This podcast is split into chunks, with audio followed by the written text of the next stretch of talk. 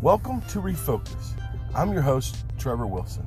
This is a podcast of Sunday school lessons that I've taught, some sermons that I have preached. Uh, I have various guests at different times.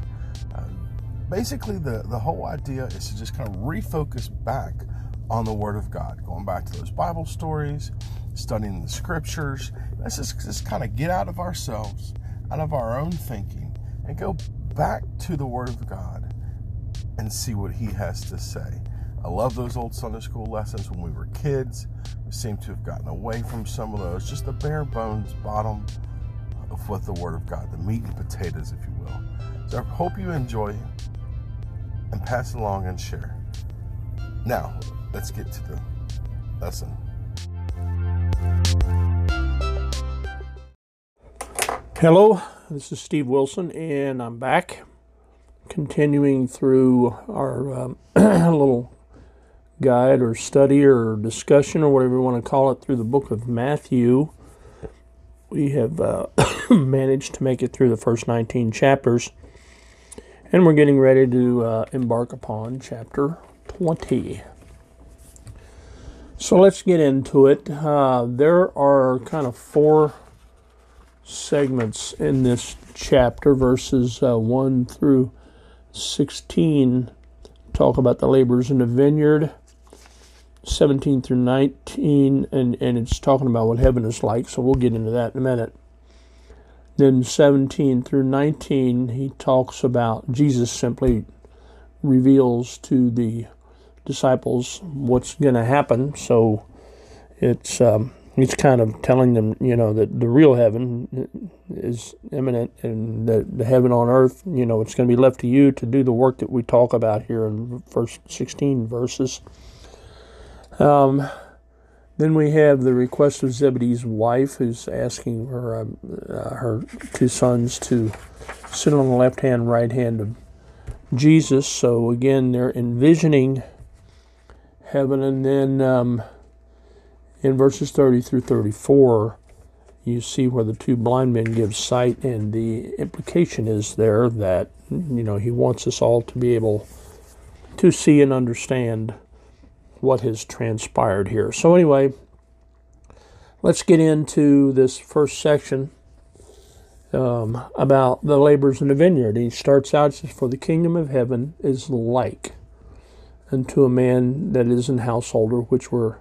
Out early in the morning to hire laborers into his vineyard. So he states what this section is all about. He's describing heaven, or he's giving an example of the kingdom of heaven. um, I preached a sermon on this not too long ago, and uh, you know one of the points I made here is that this is not a, a lesson on economics. It has absolutely nothing to do with how much everybody gets paid for the amount of work they do, and we'll get into that.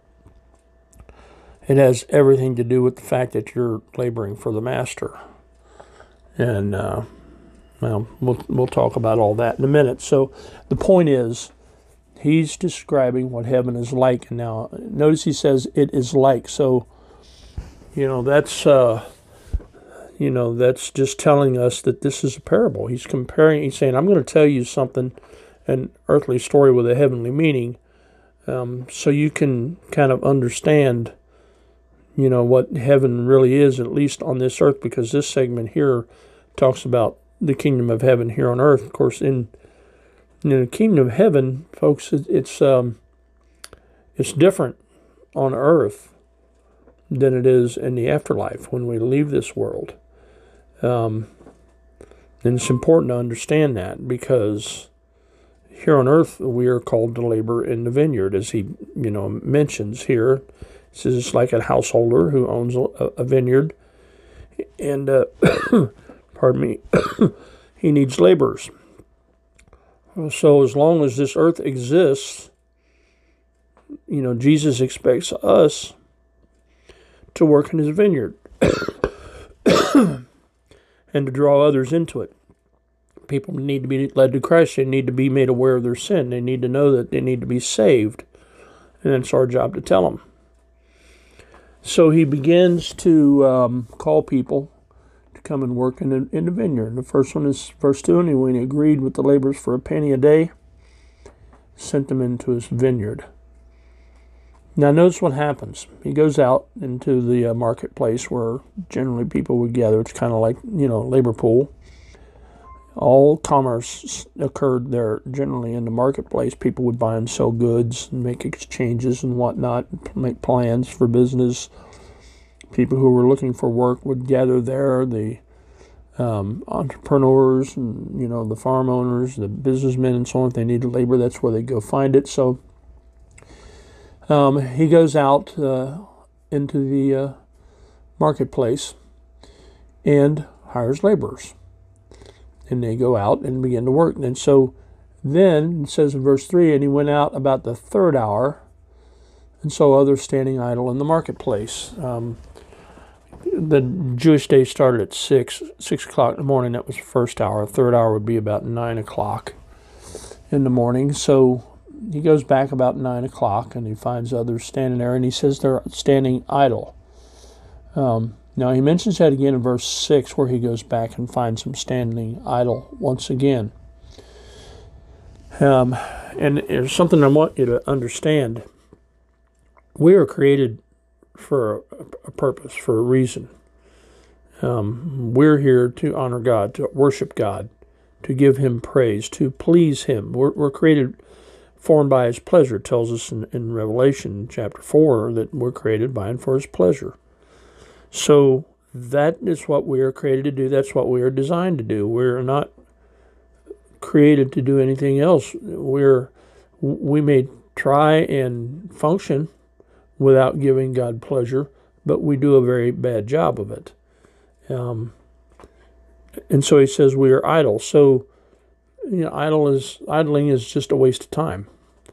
You're just you're just killing time waiting for something to happen, and so he's basically saying, here are people who are not willing to, who are up up to this point had not been engaged in in commerce, had not been working in a vineyard anywhere.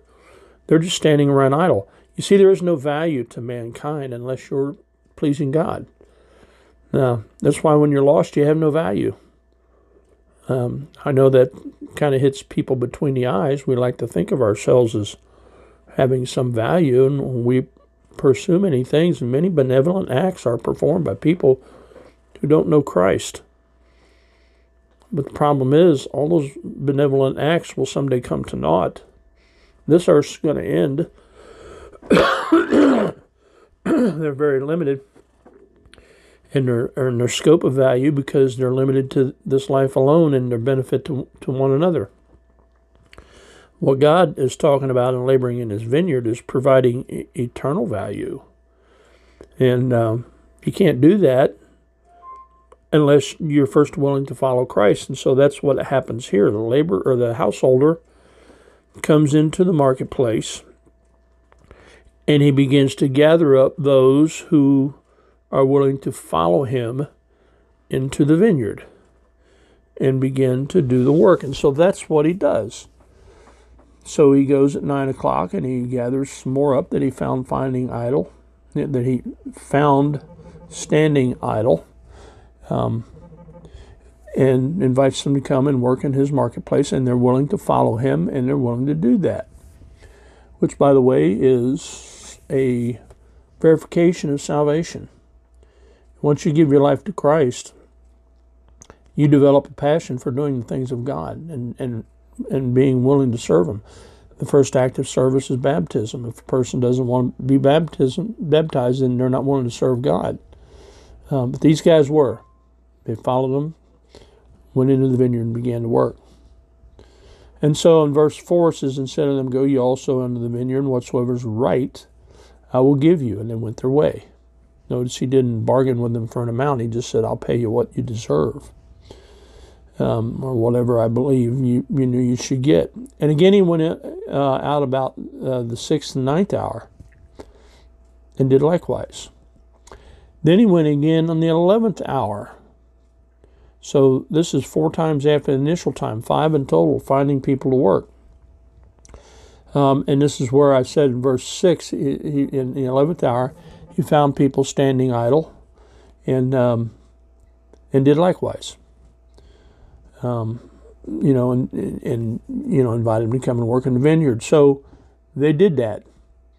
Um, notice that uh, it matters not when you join the fray, when you get into the vineyard, um, because later on we're going to find out that he paid them all the same amount. The idea is that you know you now have value. You're willing to follow Christ. You're willing to do what He asks, and go to work and do what He says to do. So they say unto him, Because no man hath hired us, say unto them, Go ye also into the vineyard, whatever's right that shall ye receive. So when even was come, the Lord of the vineyard said unto the steward, Call the laborers and give them their hire, beginning from the last unto the first. So he started with the ones that he hired last and then worked his way, you know, he only worked for an hour and, and began to pay them all the way down to the ones who've been working all day. This is when they um, came that were hired about the 11th hour. They received every man a penny thing we need to understand here, obviously, we recognize right off the bat that he's paying them the same amount as he paid the ones who've been working all day. It's not about how much you do, it's not even about what you do, because everybody has a different task. Um, there are different things that you do. Perhaps some of these were cutting and digging or you know, gathering the crops while others maybe were hauling to the barn. Uh, some were putting in baskets possibly to take to market. I, you know, different things, different jobs in order to harvest wherever this crop was.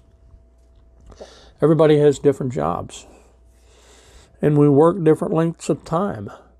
But it doesn't make any difference. The fact is that God has called us to come and work in the vineyard. And, and if you're working in the vineyard, that's evidence that you are willing to follow Christ and you're willing to accept whatever He gives. You, you know, we recognize that we have no value until we begin to labor for Christ, until we begin to give to surrender to Him, until we're willing to follow Him.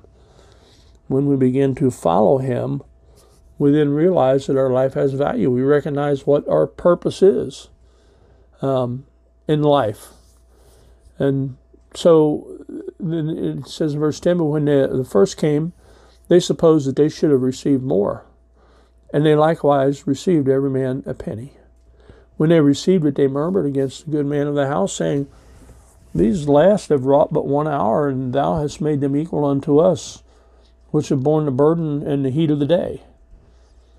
But he answered one of them and said, Friend, I do thee no wrong. Didst not thou agree with me for a penny?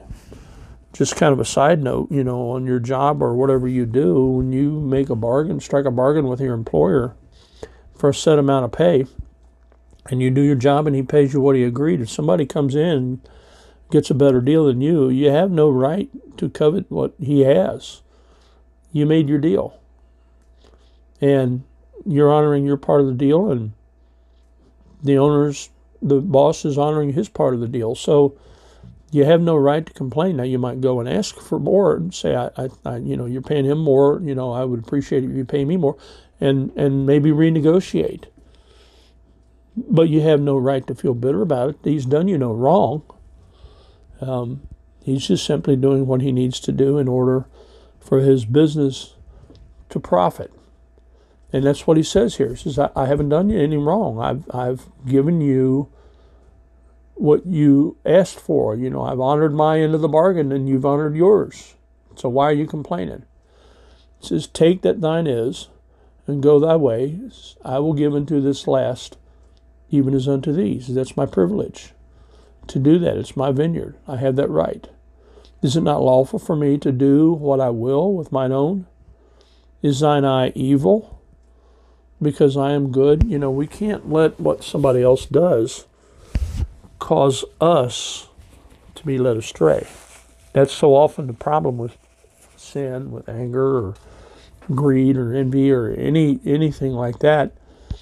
It, it's not the one who has that we feel has offended us. That's you know where the problem lies.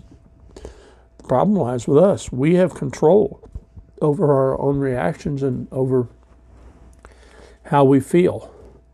And then he sums everything up in verse 16. He says, So the last shall be first, and the first last. For many be called, but few chosen. You know, he's not pointing out here that there will be first and there will be last. What he's pointing out is they're equal, they're the same. There's no difference. There's no difference in the amount of labor, there's no difference in the time that you spend laboring. There's no difference in, in in what you do, how you do it. It makes no difference. We are of no more or no less value than anybody else. It's it's a great feeling, at least to me, that someday when I get to heaven and I meet Adam and Paul and Moses and uh, you know all the great patriarchs that you know, of course, you know, have been highlighted in Scripture and all the wonderful things they've done, and we're going to be on equal footing. They're they're going to be just like me. God sees them the same way He sees sees us. We're, we're all the same in Christ's eyes. There's no first, there's no last. Folks, just be grateful that God has called you to labor in the vineyard and that He has found value in your life and that you can be used, chosen and used by Him.